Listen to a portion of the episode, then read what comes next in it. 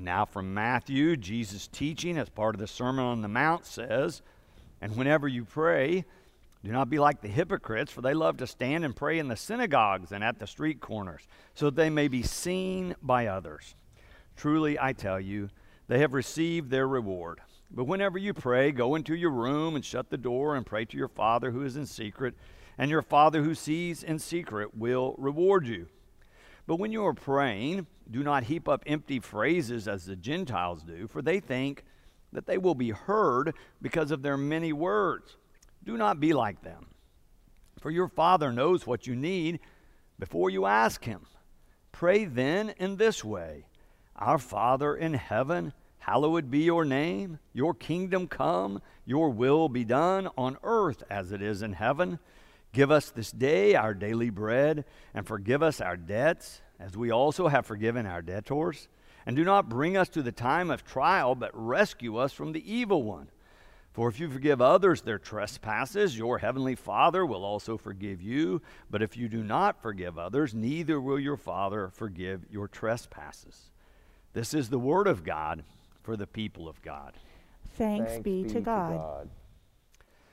So here we continue reading in the Gospel of Matthew. He's telling us about all the things Jesus has said. He's compiled them into this Sermon on the Mount. We've already looked at giving last week. He moves from giving and how you give in secret as a way to draw closer to God to now praying in secret and how that draws you closer to God. But also included in these 10 verses, he gives us this model prayer that we continue to use in worship every week begins with Our Father.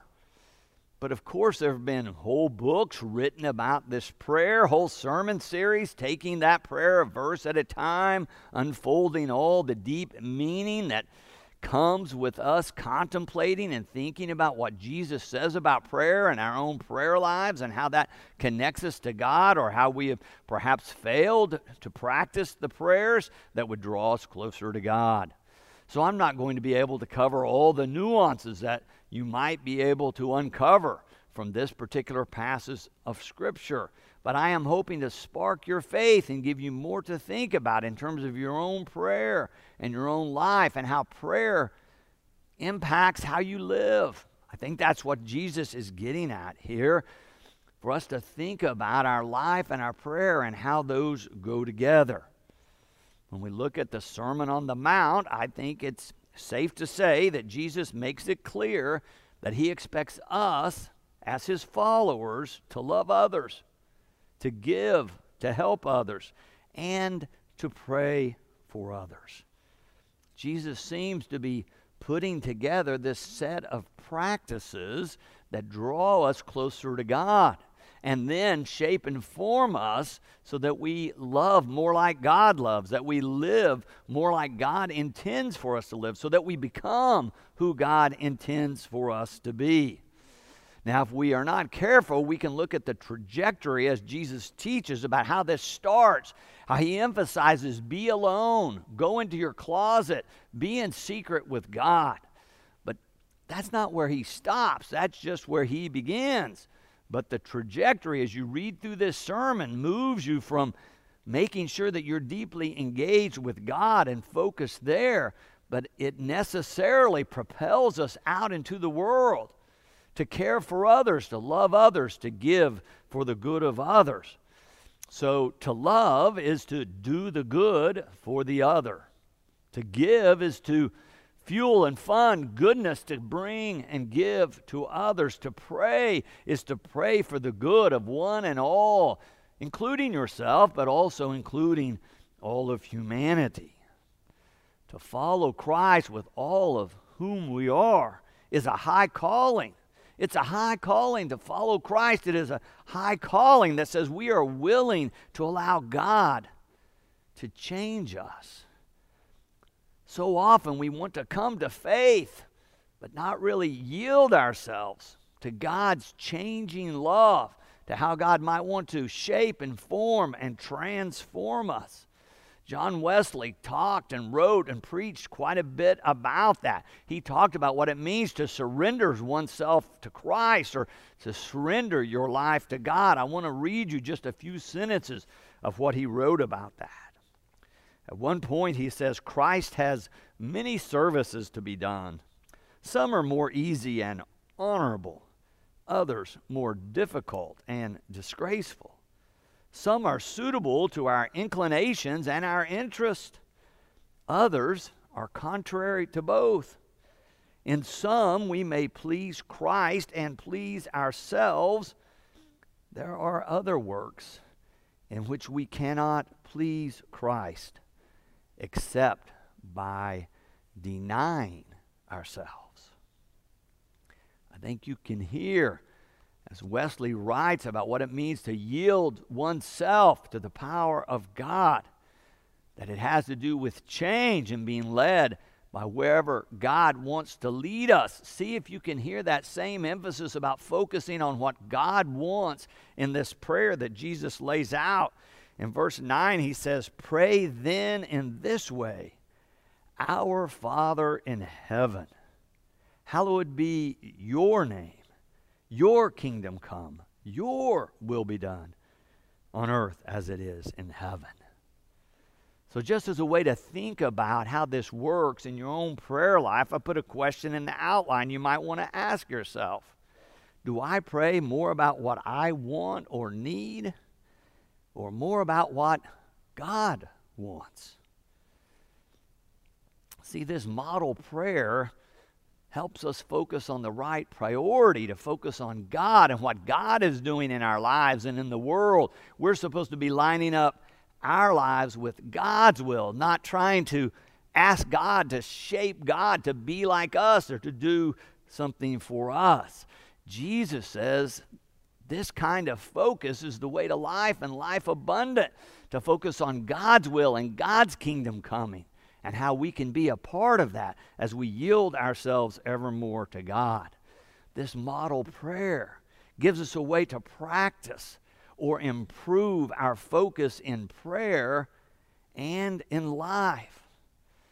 But after he begins helping us focus on God and making sure our lives are lined up with God's life, then he takes this turn in verse 11 where he begins to ask for food, for bread, for sustenance, for nourishment. Verse 11, you remember how the prayer turns. Jesus says, Give us this day our daily bread. But so often in prayer, we're so focused on ourselves, you would think the prayer might say, Give me my stuff, give me my daily bread. But that's not how Jesus prays it. Give us this day our daily bread.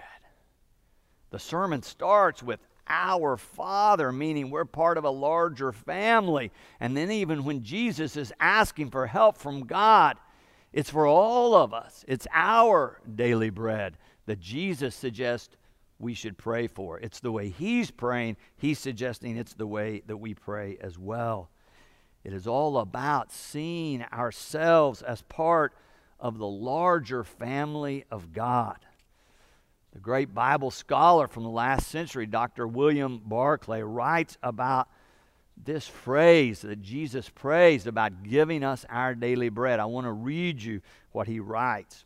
When we see that this is a simple petition for the needs of the everyday, certain tremendous truths emerge from it.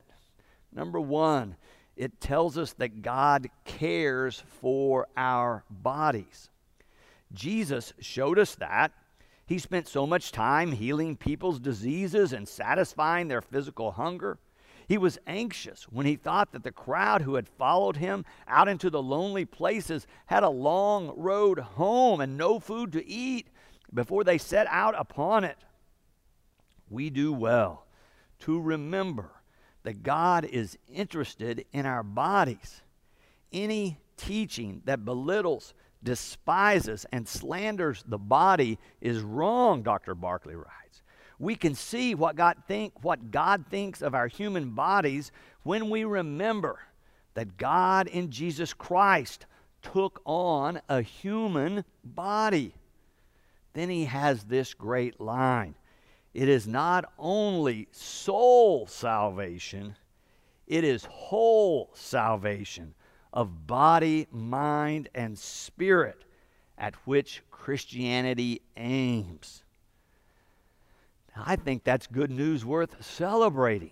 That God cares about us, cares about our bodies, cares about what ails us. God cares about what concerns us. God cares about what we struggle with when we have pain, when we are suffering. We're going to celebrate Holy Communion. It's the central act of the church. And certainly it has to do with how God cares about brokenness, whether it's in our own minds or in relationships, and how God is at work in Christ to heal that. But as I was thinking about what Dr. Barclay said, about how God cares for our bodies. And we, being now in Black History Month, I began to think about black bodies. Questions began to pop into my mind. Does God care about black bodies? When I pray, Our Father, in my mind, am I including bodies that are different skin tone than mine? Am I including black and brown bodies. When I pray that God might bring us our daily bread, do I really think and include all of those who are part of God's family? I began to think about how racism works. And if you're white, how easy it is to read about the lynchings of the last century or about a shooting of a person in a black body. And if you're white, just to be able to kind of distance yourself. It's easy to think, I didn't know that person. I don't have a relationship with that person. I don't have anything to do with that. But, but, what if I think God cares about what happens to black bodies? And what if I know that in my country, in my state, in my city, we have a history of beating and whipping and torturing black bodies. What if I know in the last century in my country, we have a history of lynching over 4,000 black bodies? What if I know that black bodies have been bought and sold like a commodity for somebody else's profit as if that body had no value and no worth and nobody cared? What if I know that in the last century in my country, lynchings became so common, so normal, that if you were white, they became a form of entertainment where hundreds of people, sometimes thousands of people, would gather and take pictures and make postcards and send them to their family members about what they had done on the sunny Sunday afternoon after they went to church.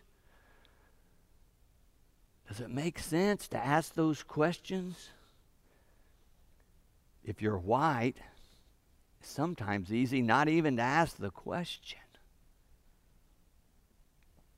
But what if I know in my town, where I live, black bodies have been terrorized, beaten, burned, shot, Rhino black families have been robbed and looted and separated by wh- white mob violence. What if I know unspeakable terror has been visited on black bodies? Then, when I'm praying, does it change me then to pray, Our Father who art in heaven? if I'm going to use this prayer of Jesus and say, Our Father in heaven, hallowed be your name, your kingdom come, your will be done on earth as it is in heaven. Give us this day our daily bread. Does it change me to be aware of how bodies of different colors have been treated so very differently in our world? Can you affirm that black lives matter to God? Can you affirm that black bodies matter to God as much as white bodies? Do you see how when we go to God in prayer, sometimes it changes us? Sometimes we're given something to struggle with. Sometimes questions come into our minds that can haunt us and change us. I mean, in 2021, to pray to our Father, to pray for God's will to be done, for God's kingdom to come, for God's love to be visited upon all of us. What does it mean then in terms of how I live my life? What might I need to do to ensure that black bodies and white bodies are treated equally or fairly or justly in the town where I live, in the state and the country in which I live? Professor Amy Jill Levine, in her book on this Sermon on the Mount, asked this question What kind of God should we proclaim? Or what kind of God do we proclaim through our prayers and through our lives? At Boston Avenue, a few years ago, we articulated seven core values. Number four, I've put in your outline today. It says Boston Avenue embraces a reasoned approach to faith and Scripture. It seems reasonable to me to ask these kinds of questions. If we believe that God cares about all of humanity, if we believe that God cares and God's care includes black and brown bodies, then I think we have some work to do for God's will to be done, for God's kingdom to come on earth as it is in heaven. What would it look like for you and me to think more about God's will being done and how God's will might come to fruition through our church, through our family, through our actions. What would it look like if we treated all bodies fairly in our church and in our society? It seems like those are reasonable questions to ask. What do you think? Robert P. Jones, who's going to come and be our lecturer in his book entitled White Too Long, says it's not only reasonable to be asking these kind of questions, but in fact, if you are white, it is in your self interest. Let me read to you how he poses this for us. He writes, Whites, and especially white Christians, have seen this project of racial reconciliation as an altruistic one rather than a desperate life and death struggle for our own future. What few whites perceive, and this is a truth that has come late to me, he says, is that we have far more at stake than our black fellow citizens in setting things right. He notes that James Baldwin characterized the civil rights movement in the United States in the 1960s as an awakening by blacks in America. Then Jones writes this The question today is whether we white Christians will also awaken to see what has happened to us and to grasp once and for all how white supremacy has robbed us of our own heritage and of our ability to be in right relationships with our fellow citizens, with ourselves, and even with God. Reckoning with white supremacy for us is now an unavoidable moral choice. Do you know the name Amanda Gorman? If you do not, watch today the Super Bowl broadcast. She's going to be the first poet ever to share an original poem at the Super Bowl, at this national event. But of course, most of her, most of us heard about her on January 20th, as she was the first ever National Youth Poet Laureate to speak at the inauguration. She wrote this original poem and recited it. It was dynamic. If you haven't seen it, I would encourage you to go and watch her deliver the whole thing. But I want to read a few sentences from what she wrote and recited that day for us this morning. The poem is entitled The Hill We Climb. Scripture tells us to envision that everyone shall sit under their own vine and fig tree, and no one shall make them afraid. If we're to live up to her own time, then victory won't lie in the blade, but in all the bridges we've made. That is the promise to Glade, the hill we climb if only we dare. It's because being American is more than a pride we inherit, it's the past we step into and how we repair it. So let us leave behind a country better than one we were left with. Every breath from my bronze pounded chest will raise this wounded world into a wondrous one. We will rise from the gold limbed hills of the west. We will rise from the windswept northeast where our forefathers first realized revolution. We will rise from the lake rimmed cities of the Midwestern states. We will rise from the sun baked south. We will rebuild, reconcile, and recover in every known nook of our nation, in every corner called our country. Our people, diverse and beautiful, will emerge battered and beautiful when day comes, we step out of the shade aflame and unafraid. The new dawn blooms as we free it, for there is always light if we're only brave enough to see it, if we're only brave enough to be it. Amen. And thanks be to God.